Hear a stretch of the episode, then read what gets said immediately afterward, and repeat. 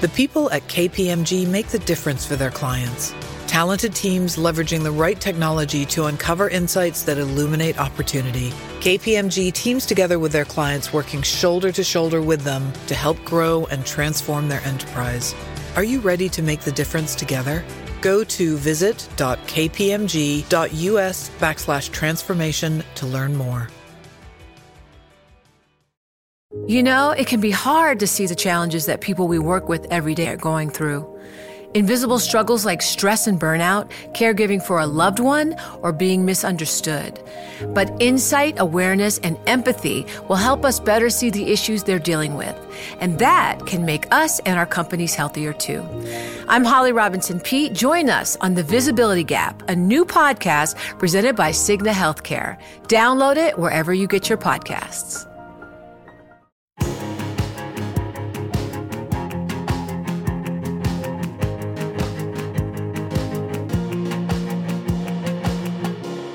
Hello and welcome to Series 7, Episode 14 of Out with Susie Ruffle. This is the penultimate episode of the series, so we've got just one more coming next week. Before we begin, I always need to do my classic thank yous.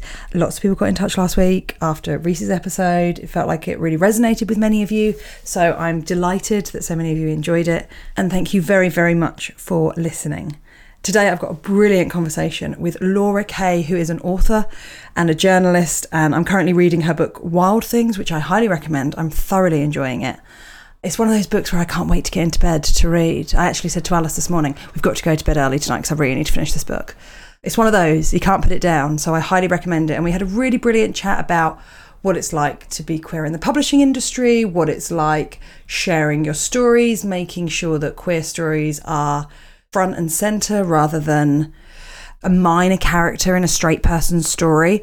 Anyway, I think she's a brilliant writer and I really loved our conversation. So if you're not aware of Laura yet, I think that you'll love this chat, and then buy all of her books because I think she's brilliant. I really, really liked her. Okay, as always, I have some listener emails. Hi Susie, thank you for Out. It's such a joy to drive to work hearing happy queer people reflect on their journey. I am bi/pan and finally feel comfortable being out. Now I'm in my 30s. I really appreciate that you always say that you see the damage that was done to bi folk when gay and lesbian people have said that they're bi to help them hide a little longer. I just wanted to say, while acknowledging the damage and the impacts of biphobia is vital, I don't hold it against anyone. Being queer can be scary and emotionally and physically dangerous. If saying you're bi keeps you safe, then do what you have to do. If in the future you feel safe enough to be out as who you are, work to undo that biphobia. We're all just trying to survive, and being queer makes that even more complicated. Sending love from Western Australia to you, your guests, and to all of the other listeners out there. And that's from Mel. Thanks so much for getting in touch, Mel. It's really important to me that I always reflect on that and that I talk about it, because now I am very sort of happily out. But that's a very kind thing for you to get in touch and say, and I'm sure there were people listening that email has made them feel a little bit better, maybe. So I really appreciate you taking the time to get in touch. Okay, let's have another one.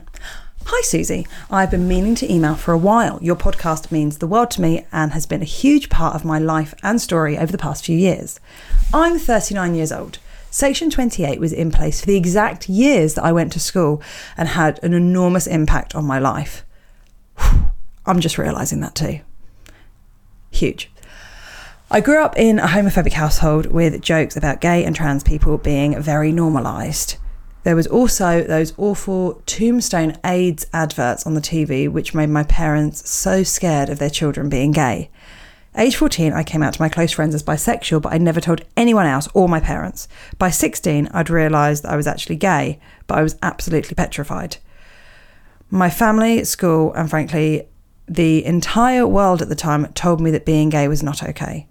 Gay people couldn't get married or have children, and I had no positive representation of gay people in my life. I ended up in a relationship with a cis man who I knew from school, who my parents liked and offered me a stable future. Very, very comp het. He knew I had previously been in relationships with girls and he said he didn't care. This was the best I could hope for and find some resemblance of happiness. We married when I was 24 and we have two wonderful children. When I was pregnant with my eldest, I had this overwhelming need to be open with the world about my sexuality, and increasingly about my gender. By the time my youngest was born, the urgency was becoming clearer. I still hadn't come out to my parents. Every time I saw them, I would prepare to say something and then panic the whole time I was there and never say a thing. My husband would tell me that I would lose my family if I told them, and I believed them. My mum would still say awful things to gay people. For example, she told her gay neighbours that she was so happy they got married, but that she would disown them if they were her sons. Oof.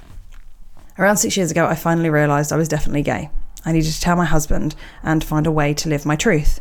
I told him, and he said he didn't mind. I cried, but nothing changed. Then COVID happened. Suddenly, I couldn't hold it in any longer. I came out to my mum over Facebook messages. She cried, and I cried. A far too long story for this email.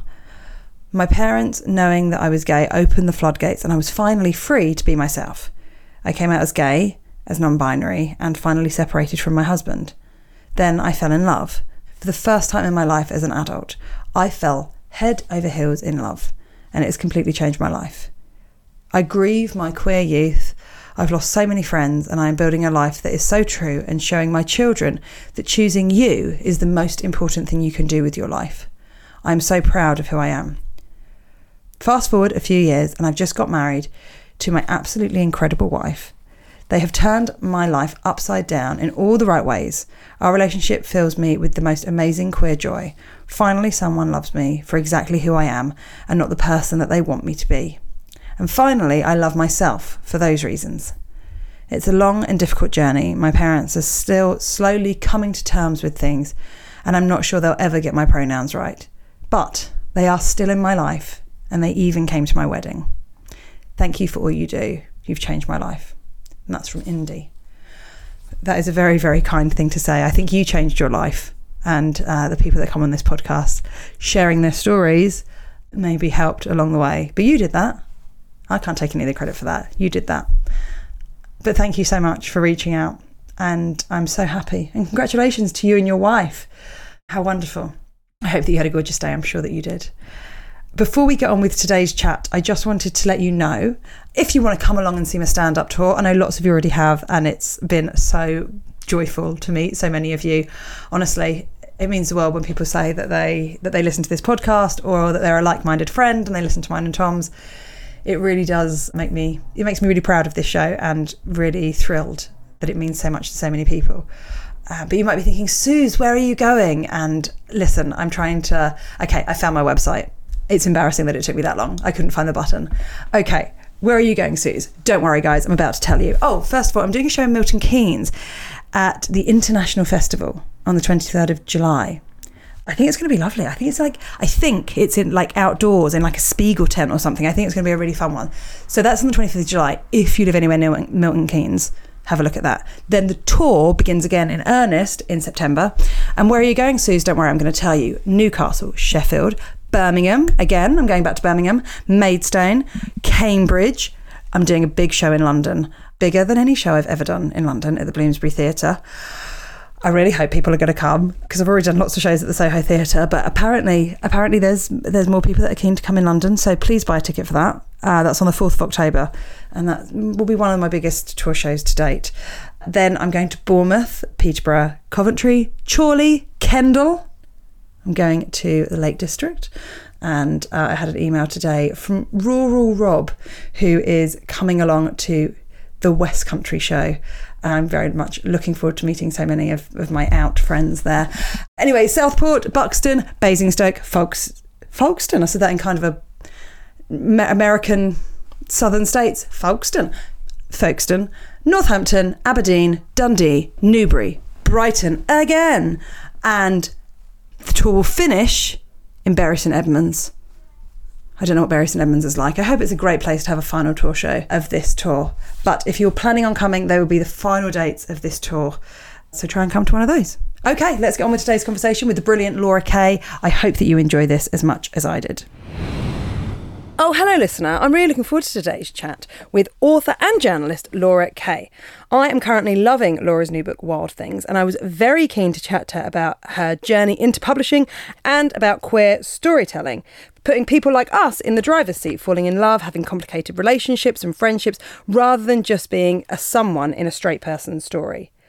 Laura has written for The Bookseller, Diva Magazine, The Guardian, Metro, The Stylist and many others.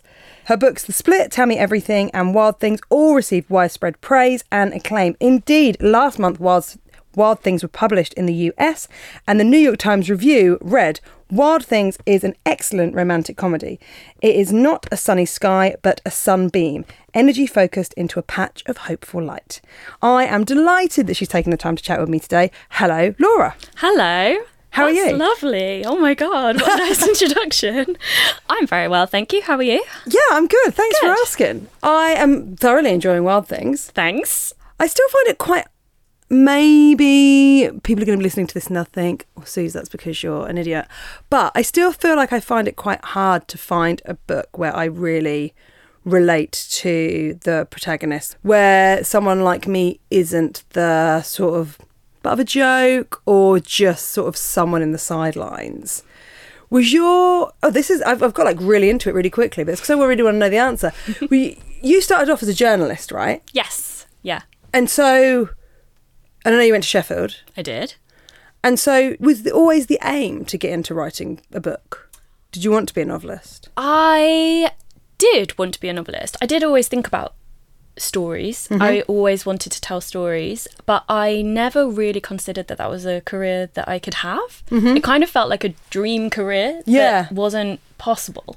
And I went into journalism. I started working for like sort of online stuff mm-hmm. when I was living in Sheffield, and I started working in Manchester, and I got a job at The Guardian after I wrote a piece for them about how hard it was to find a job. It's a great way to get a job. It was a great way to get a job. And then when I was there, I sort of fell into a role that, I mean, if you're reading Wild Things, will be familiar to you. Oh, okay, sure. I sort of fell into a role that... are you Elle? I'm not Elle, okay. But that job, anyone who knew me at that time and then has read Wild Things will be like, I recognise that sort of slightly stagnant feeling of working somewhere where you're so close to the action but not quite there. Yeah, sure. And I sort of started writing... in my spare time, and I had like a very small amount of a book, like literally 1,000 words, the opening to a book, which ended up being my first novel. And I, on a total whim, on the last day of this scheme that Penguin run called Right Now, sent it off to them, and everything happened after that. It was total luck. It was luck that I saw a tweet advertising it. It was luck that I had just finished 1,000 words that week. Like everything. And that's what happened. They just wanted 1,000 words. They wanted 1,000 words, and that's what I had. Yeah. Oh, wow. That's serendipity. It felt like that. It was like at every single stage, I was just like, well, I'm grateful for this. I'm grateful for this. What a wonderful opportunity this is. And then just got closer and closer and closer. I got my agent and I was like, oh, this feels like it is actually happening then. And it still doesn't really feel that real. Like I quite often feel like I'm making it up. You know, when people are like, what's your job? Like that. Yeah. And I'm like... I guess I'm an author. Like, you know, like I write books and stuff. And people are like, well, do you or don't you? No. I'm like, no, I do. I guess that is true. Yeah. Yeah. But I still feel like that about stand-up. Yeah. People are like, what do you do? I'm like, oh, I show off for money. It just kind of feels a bit like... It feels like, I don't know what it feels like. Does it feel like accidentally bragging? Yeah, it does feel like accidentally bragging. And I also think you get, and I don't know, you probably get this too, and then people will be like, oh yeah, I'm a writer too. You know, and everyone's got like a project on the go and this and that. And then, I don't know, I'm like, I suppose I still feel like I'm talking about my hobby. Right. Yeah. I'm interested, when you say, oh, it felt like a dream job, where did you grow up? I grew up in Hertfordshire, in Bishop Stortford. Yep, know it. Gigged there, sure. Yeah, sure, why not? You've gigged in Bishop Stortford? Yeah, okay. I've gigged in most places. No shows, no. Okay. Bishop Stortford's not a show, it's actually very pretty. It's fine. So I relate to that in a way of going, like, I don't know anyone that was in the arts. Like, that was not something that my family did. It was nowhere near sort of touching distance for me. Yeah. If you were growing up and you were sort of a young person with sort of stories in their heads... Was there anyone around you that was working in sort of a creative industry? No. Yeah. So I didn't know anyone that worked in creative industries. It feels impossible. It feels absolutely impossible. Like everyone knows that so much of working in this industry is who you know. Oh, so much of it. And how much money you can bankroll try and do it. Exactly. And like my parents, my dad's a social worker. My mum's, she's a teacher and she works with kids and students who have got special needs. And my parents' friends did those kinds of jobs, mm-hmm. and those are the kind of jobs that I thought that you did. Yeah, sure. And it never occurred to me. I mean, I was incredibly lucky that I was so close to London, which meant that, you know, when I wanted to do, like, you know, a week's internship at a magazine, sure, or this and that, yeah, I can commute, which mm-hmm. is just massive. Because if you're a young person who wants to work in the creative industries and you don't live near London, and you then, you know, I was lucky enough that I could afford the train in and out, because you don't get paid, like, yeah, it's really complicated. So, yeah, it just felt like just not something that for me. Right. Yeah. And were you, I know before we sort of turned on the mics, we were talking about consuming stuff like Sarah Waters as teenagers, and oranges are not the only three. Yeah. Yes, oranges are not the only fruit. Yeah. I always go to say orange is the only fruit, because it's like a cross between orange is the new black, and I'm like, gay oranges? Yeah, like, this is the gay orange one. Yeah, yeah, no, lesbians with oranges. Yeah. You know that lesbian orange thing. Were you consuming sort of queer leaning, I was about to say the word bending, sort of works, queer bending stuff as like a young teen? Yes, I was. Sarah Waters was massive for me. Yeah, me too. Tipping the Velvet, oh my God. Yeah. Fingersmith. Right. Game changing. Sure. Yep, absolutely. Absolutely everything to me. And then those, what's that guy's name? Andrew something, who who put them all on the telly. Oh, he was like the creative, he was the guy that like put them into sort of scripted work. Andrew, and someone will know, they'll be shouting out the podcast, that's fine. Yeah. Doesn't matter. But did you watch all the TV ones as well? Yeah. But I think the TV came out in like the late 90s. Mm-hmm. So I feel like I watched it when I was, so I'm 34 now. Mm-hmm. I can't do any kind of maths, but I feel like I must have watched it when I was a young teenager. Yeah. Mind-blowing to me. Yes. But I feel like then I didn't realise why it was so mind-blowing. Mm-hmm. I just think I was like, she's such an incredible storyteller. Right, sure. Like, and I guess I love historical fiction. Yeah. And like, that is true. And she's working on something right now and I'm so excited. Yeah. It's been years.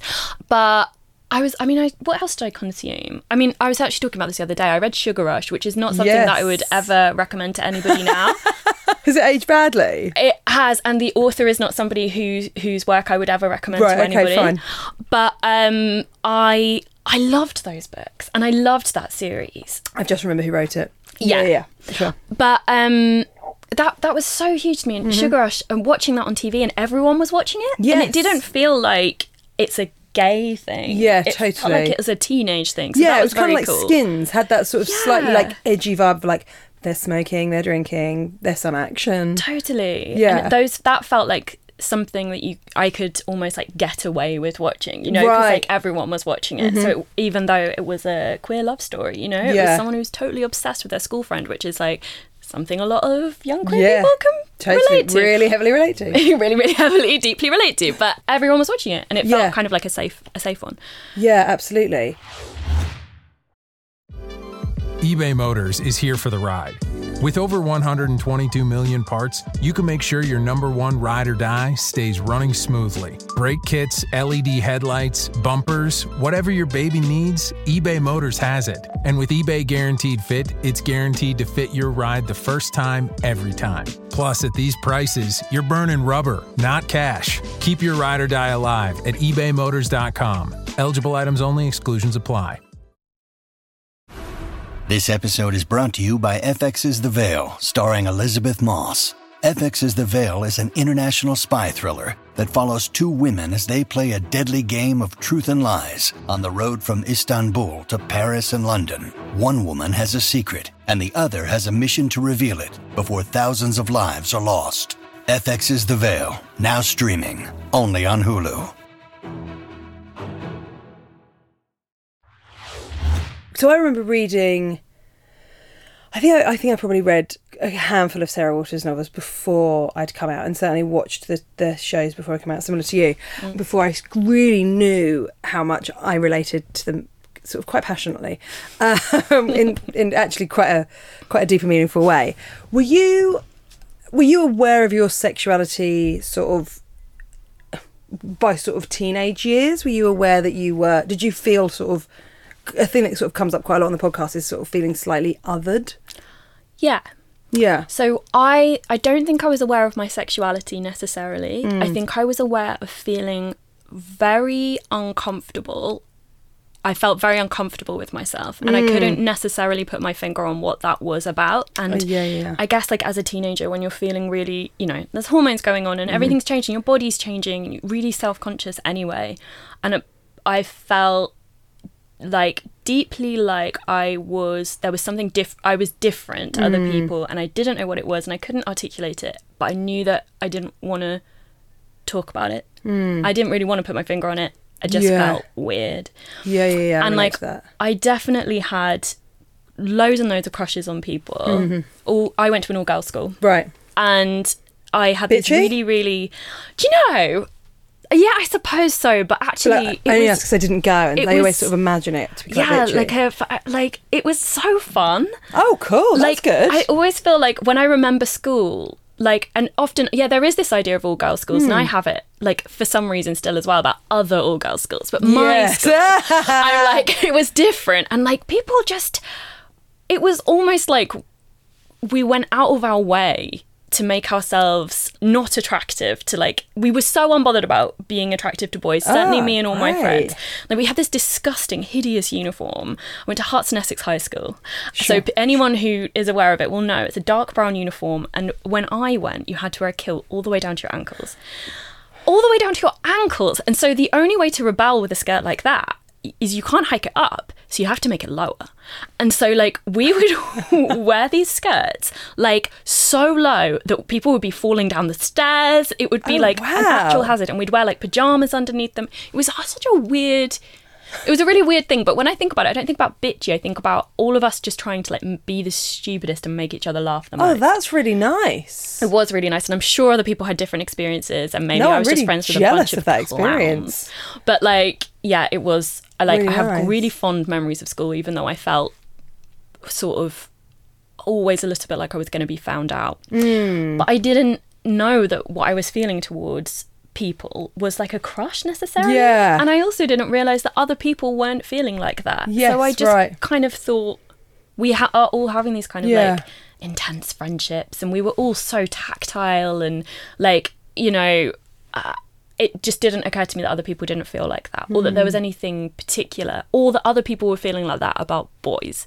Right. Didn't come into contact with any boys. Because I read in an article you said that if you had, how much you loved, what's it called? Angus Thongs and Perfect Jogging. How much you loved that book, but if there had been a queer character in it, it would have been utterly mind-blowing. Mind-blowing, yeah. It would have been...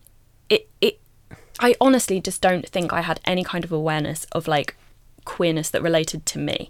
Like, I knew that there were gay people, and I knew that there were lesbians. Lesbian was the worst thing that you could get called at my school, by the way. You know? Totally, So I knew that they existed. You know, it was the thing that people got accused of. Yes, right. In not just, like, at school, but in, popular culture. Yes. It was an accusation rather than an identity in my mind. Oh, God, that's a great way of putting it, yeah. I didn't associate with that. And so, like, I had an idea of what a lesbian was in my mind, and I was like, well, I'm not that. And I'm not sure that I'm part of that. And so it just never really, it honestly never really occurred to me, even though I was consuming. I watched the whole of the L Word with my boyfriend when I was in sixth form. Wow. And while I was watching that, I was like, I'm fascinated by this. This is so intriguing to me. Yes. But I still was like, I don't know if that's got anything to do with me, though. Yeah. That took a while. No, but I think I'm a little bit older than you, but I think that's certainly common with girls of our generation, because I think, you know, similar to the fact, like, to the lesbians all being Victorian, I think there was, even now, to a degree, there's such a lack of gay women on television being like, I'm a lesbian, this is what I do. Like, you know, not this is what I do, but this is what I do. This is what I do. Here's me in my garden. Here's me at home. Like, you know, Home and Lesbian. That's a magazine that I'm working on. But it would be, you know, it did feel like there was... For me, it felt incredibly isolating because it felt like there just can't be that many people that have normal lives, because otherwise surely I would be aware of them. 100%. Like, where are the... Yeah, that was exactly it. There aren't people that have normal lives. And when I think about, like, lesbians that were present, like, you know, in my home in terms of what was on TV and what was on films... I think very occasionally it would be, like, Ellen DeGeneres. Yeah, sure. But she was so like desexualized, is so desexualized. Yeah.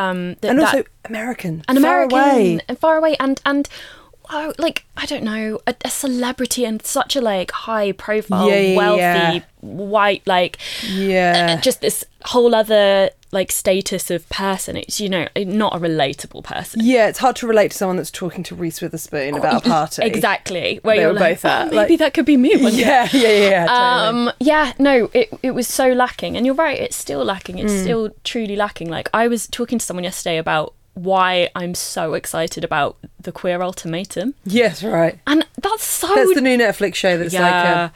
And it's such a depressing thing to be excited about because it is so...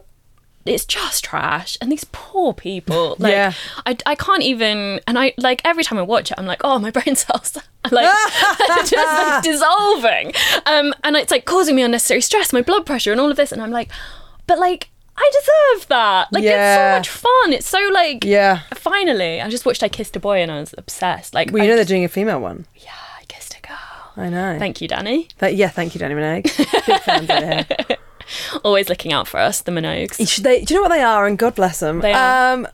Did you go to Sheffield for uni as well? Because I know you did your masters there. Yeah, that's where I went.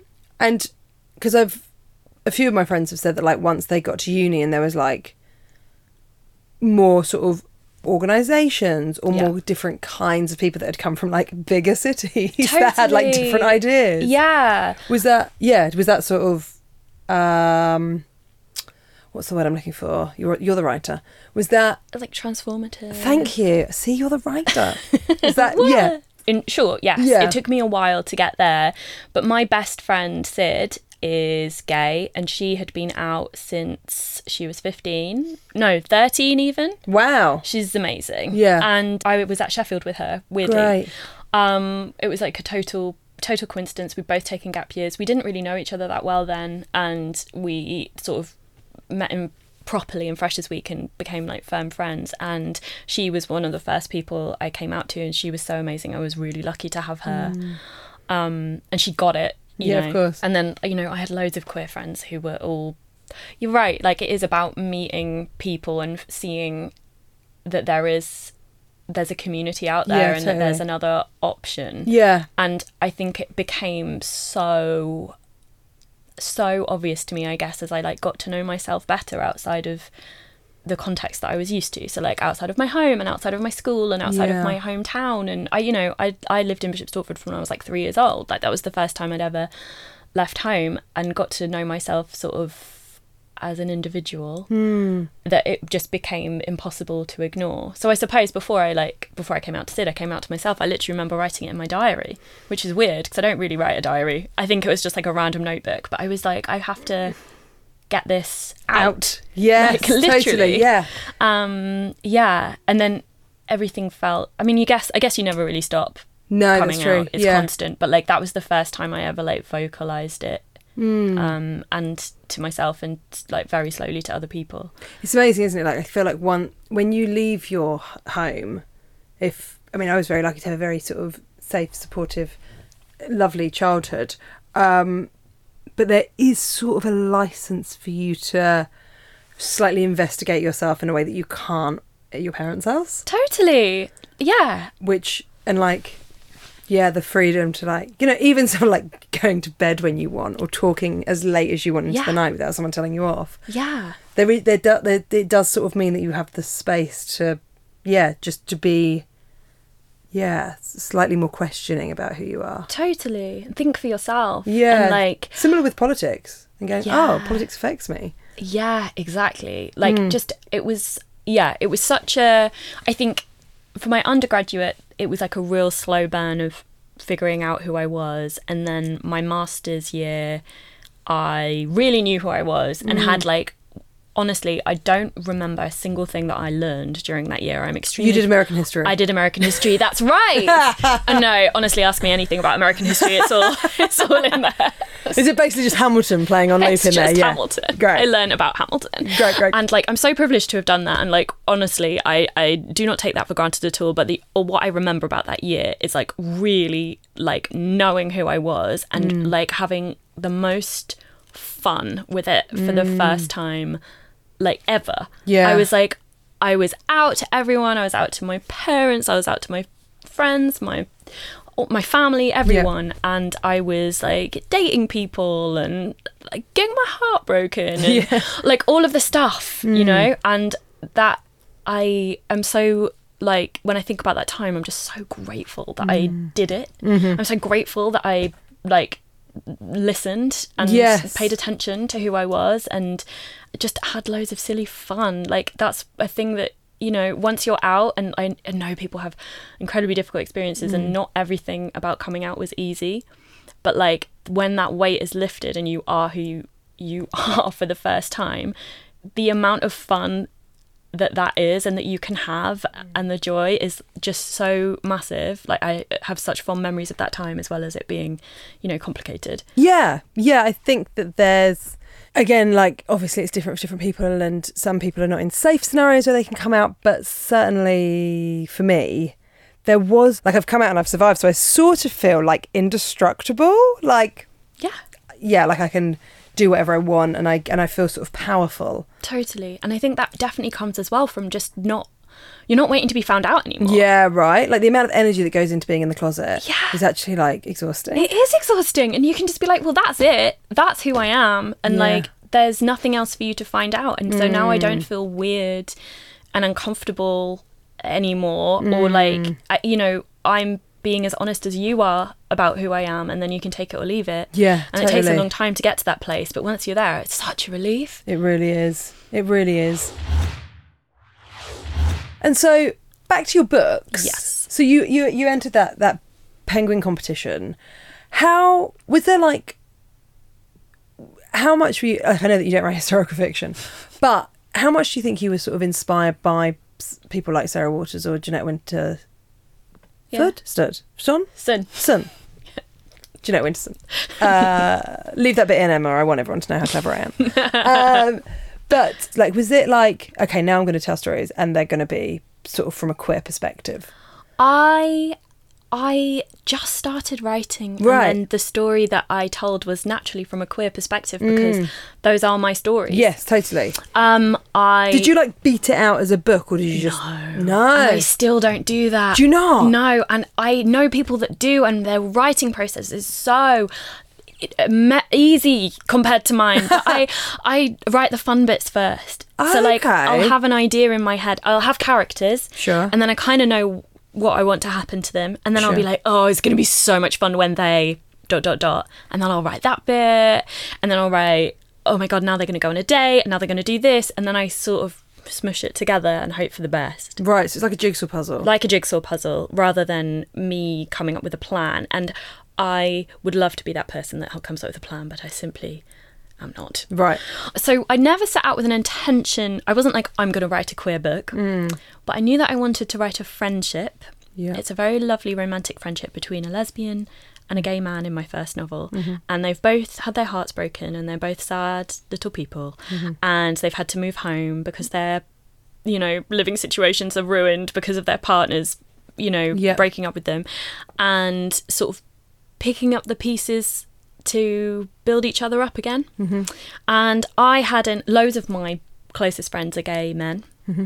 And I wasn't sure that I'd ever read like an uplifting novel about a gay man and a lesbian being friends. Yeah, absolutely. Tom Allen and I talk about this a lot on our podcast, when we're like, people sort of don't see us as a gang somehow, even though we are lumped together in all of the letters that they put out for us, but you don't actually see that much of gay women and gay men together, which is so interesting because in my experience, like, I mean, we are a gang. There's all of us totally together. Agree. We actually are the LGBT. But yeah, so I just knew that I wanted to tell that story, and then it kind of came out in my natural voice, which is like, it's light and it's like colloquial and it's fun. And I suppose like I was more inspired by like Angus thongs and full frontal snogging and like that kind of tone, except gay people. I kind of just wrote what I wanted to read. Yes, totally, because that's the thing, because it doesn't feel like it's out there.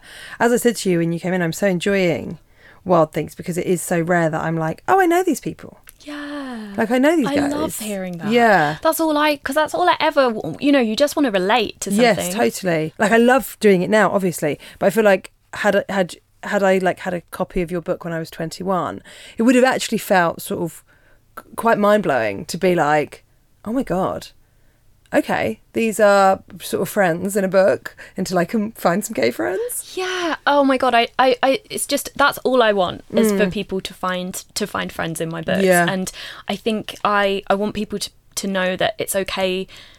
So I feel like when I was growing up and reading about like falling in love with someone, so like a woman falling in love with a woman, there's just pain and tragedy, yes. And it's a horror show, and like, yeah, when are they going to die? Yeah, when are they going to die? Or like one of them's going to get found out, and that's going to have horrible, terrible consequences for one. Off she goes to the asylum. Yeah, exactly. Off she goes to the wedding with the husband. Yeah. Who's horrible. Oh, they're both crying. There's like a hand pressed up against the window as the train pulls away. It's just like that. I'd read that book. Yeah.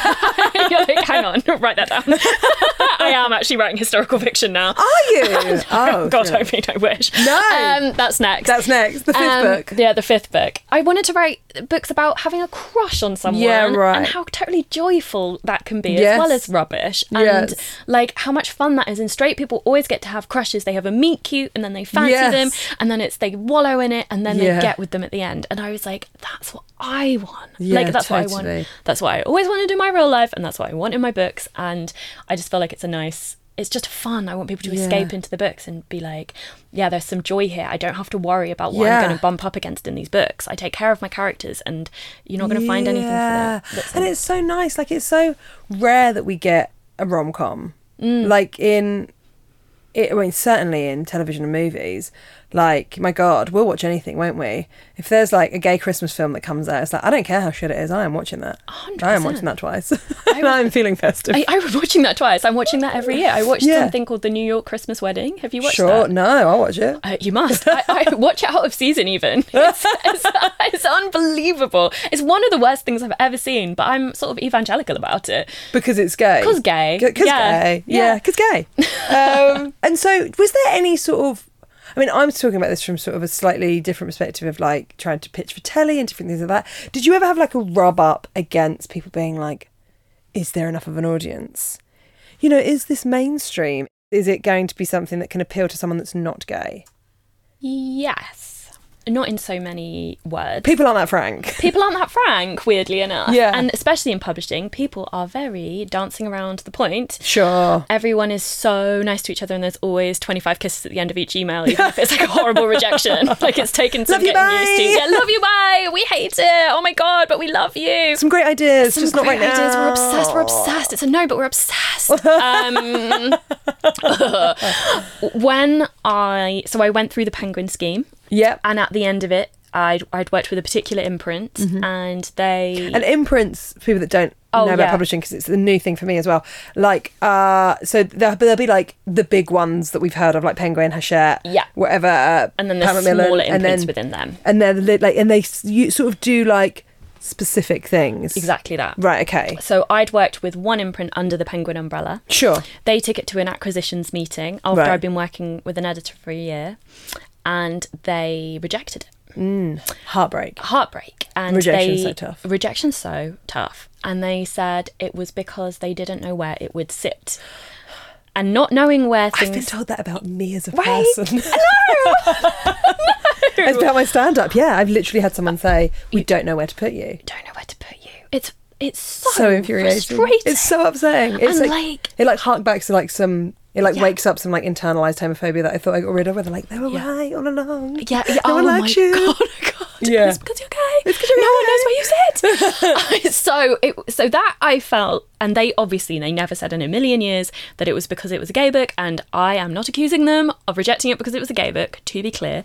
But... However, Penguin, babe. Having said that, so that was my first big, I don't understand how I've worked on a rom-com with you that is gay and now you don't know where it would sit, because it's very obvious where a rom-com, like, so rom-coms must be I guess, you know, like the big one of the biggest banners in a bookshop, you know, certainly when it gets to like holiday season. Totally. Like, it's a beach read. They rejected it, and I was really fortunate. I have an amazing agent who was basically like, fuck them. Like, she just mouthed "fuck them," so you know she's edgy.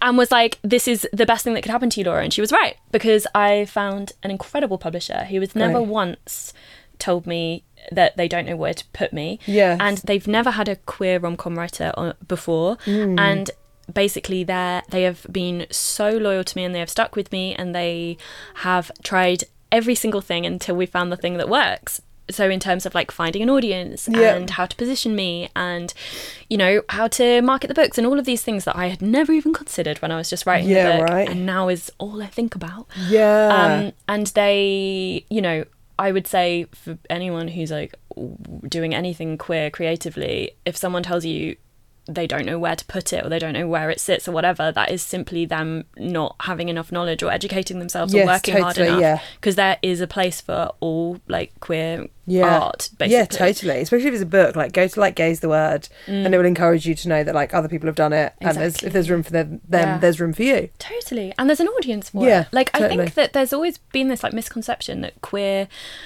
art or queer literature or queer anything is for queer people, and like of course it is. Like I'm delighted that so many queer people read my books, but straight people read it too or enjoy it too, and like it's so interesting. It's like there's a real, people really underestimate an audience, or people underestimate, you know, a readership in general or whatever. Like it's a real shame, because people just want stories, like great stories about people. Yeah. And I think like as the world is evolving and people, you know, most good guys will have a handful of gay friends, you know, and but people have said to me before, like, oh, I was surprised by how straight the audience was tonight. And you sort of go, well, sometimes I'll go to places where it's like, you know, like Birkenstocks at the door sort of thing. Like it's heavily gay, heavily lesbian, which I love as well. But it's, you know, you're so like, you know, the idea that like queer art is only for queer people. It's like, have you heard of Oscar Wilde?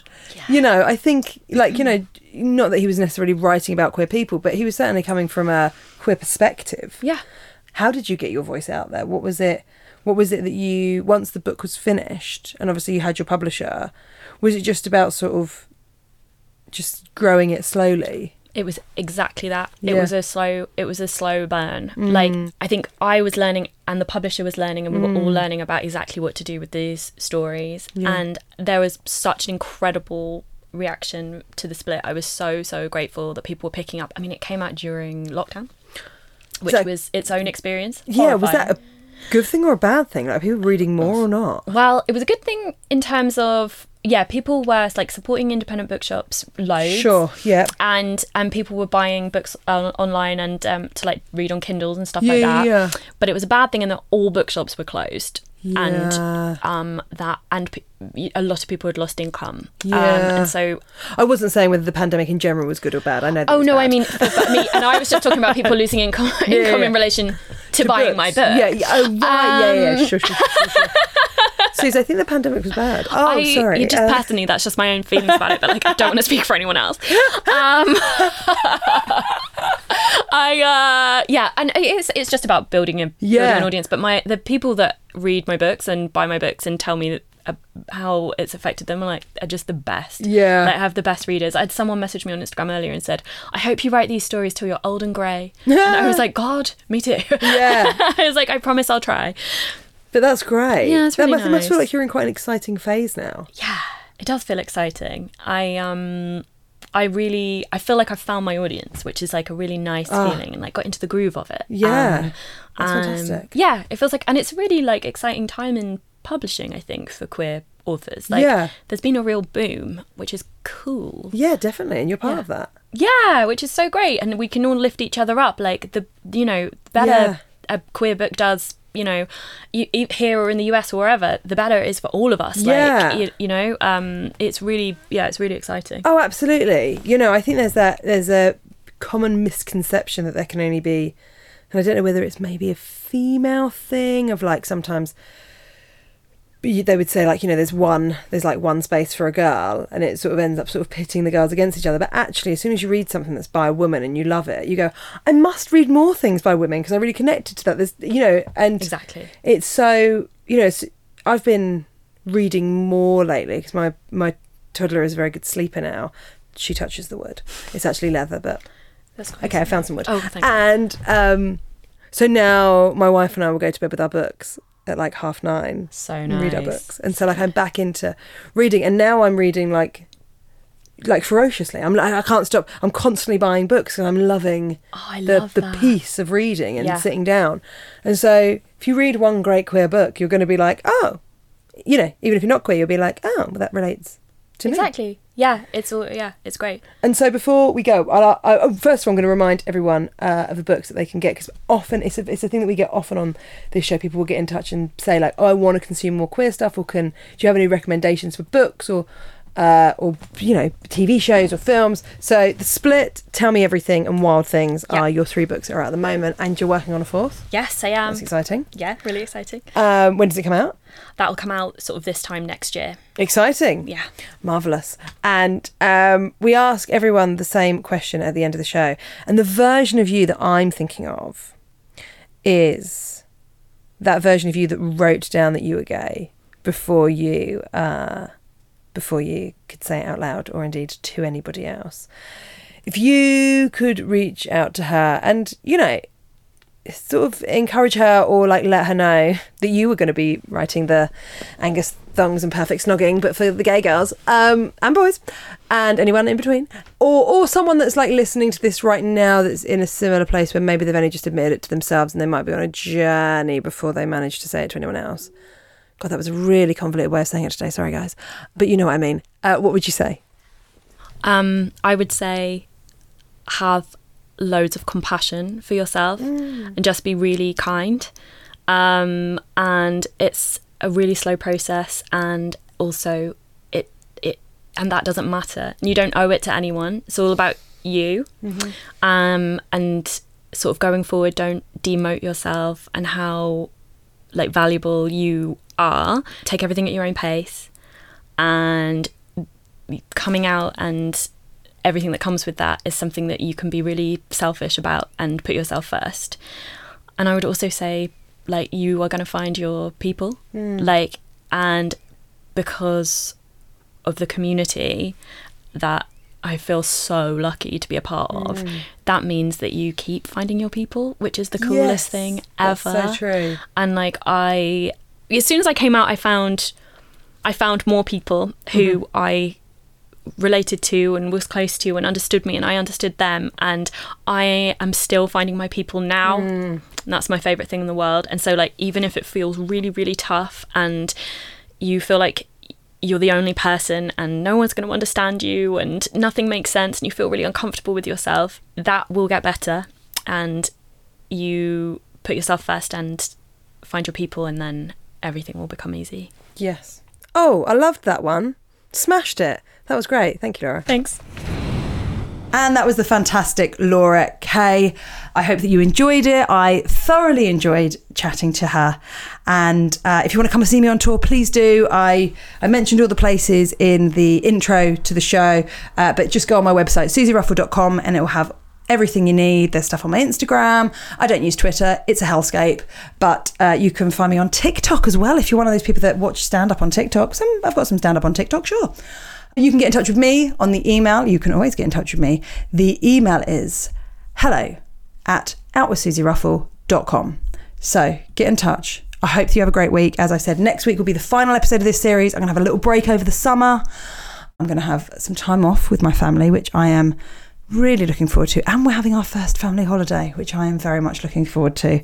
So I'm going to have a bit of a break over July and August, and then I'll be back with you, I imagine, in September, October. There'll be a series before Christmas. Christmas. Susie, just chit-chatting now to yourself in your room. Okay, I'm going to go. See you later, guys. Have a great week. Bye.